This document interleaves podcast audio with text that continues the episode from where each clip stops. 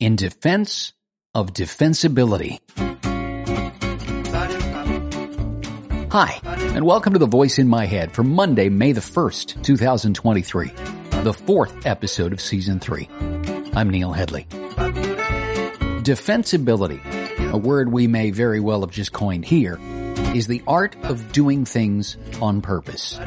It's what separates the pros from the cons. And by that I don't mean what separates the positives from the negatives.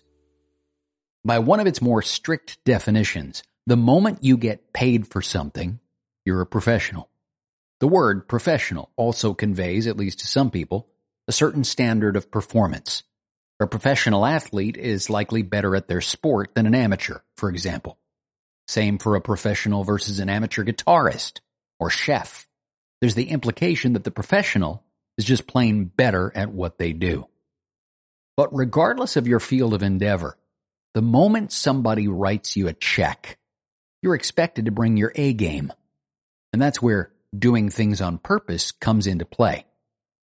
Ideally, professionals are always bringing their A game. To me, that's the responsibility you assume when you accept the check. But that assumption is not, as it turns out, universal. Since my mission in this new season of The Voice in My Head is to be blunt when the situation calls for it, I'll say it this way.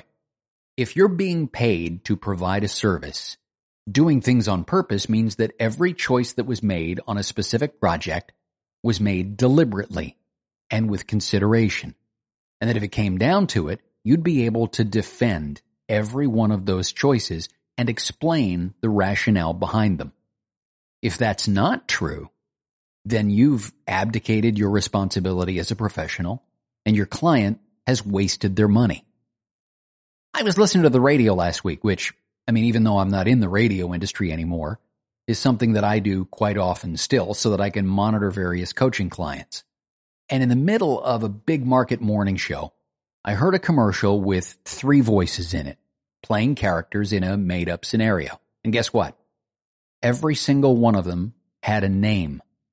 And the more I thought of it, the more I realized it's been ages since I heard a commercial with characters in it where they weren't assigned arbitrary names. Hey, Bob, what are you doing? Oh, Jim, I'm busy cleaning my ducts. Oh, you know, Bob, you can get duct work done by so and so. Were the writers and the producers doing things on purpose when they gave time consuming names to these characters in this 30 second play?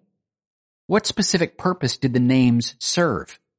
And why were the names that they chose as white as the snow in the Rockies?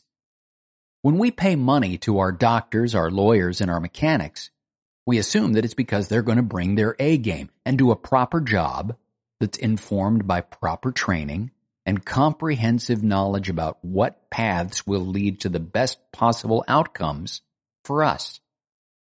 But shouldn't that be true of everybody that gets paid to do something? If you're bagging my groceries, I want to know why you chose to put the loaf of bread on the bottom of the bag under the bottle of soda. Is there a reason? Or do you just not care about anything today? It's surprising how many people could be choosing to do things on purpose who instead fall back on phrases like, well, that's just how we've always done it. If there's a defensible reason for having always done it that way, then let your stakeholders and your team members know so that they'll better understand the process and they'll go forward with the confidence that things are done by design. Clients who rely on me for production of their radio commercials and students who've enrolled in my copywriting course know only too well how I feel about music beds in advertising. Does it serve a purpose? No? Then get it out of there. If the purpose of the music bed is to liven up the spot, Maybe try writing copy that doesn't suck and you won't need the music bed. Same for you, radio DJ who plays music in the background of your conversations to help it feel like things are moving along. Maybe you should try having conversations that are actually moving along. Every sentence in an advertisement should serve a purpose. Every music track in a podcast should have been a deliberate choice and the producer of that podcast should be able to describe why this track instead of that one. Every ingredient in my entree should be there for a reason. Every time the ball leaves the pitcher's hand, it should be to throw the pitch that the catcher decided was the best one to throw now. And here's why. Doing things on purpose is what defines a pro. The alternative is either an amateur or a con. That's it for the fourth episode of season three of The Voice in My Head. Hey, listen, if you're a podcaster or a radio jock, let me ask you, when's the last time somebody went through your show and helped you make sure that you were doing things for a reason?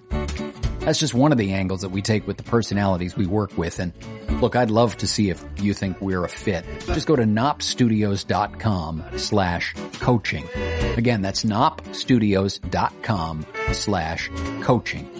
I'd like to invite you to reach out in case I can help you leverage the decades that I spent in media, marketing, and advertising to make the most of whatever it is you're working on. We'll talk more about specifics another time, but if there's anything I can do to help or if your delicate sensibilities have been offended and you just want to send me hate mail, my email address is Neil, that's N-E-I-L, at knoppstudios.com. And Knopp is spelled K-N-O-P-P. Till next time, thanks for listening to the voice in my head. I'm Neil Headley.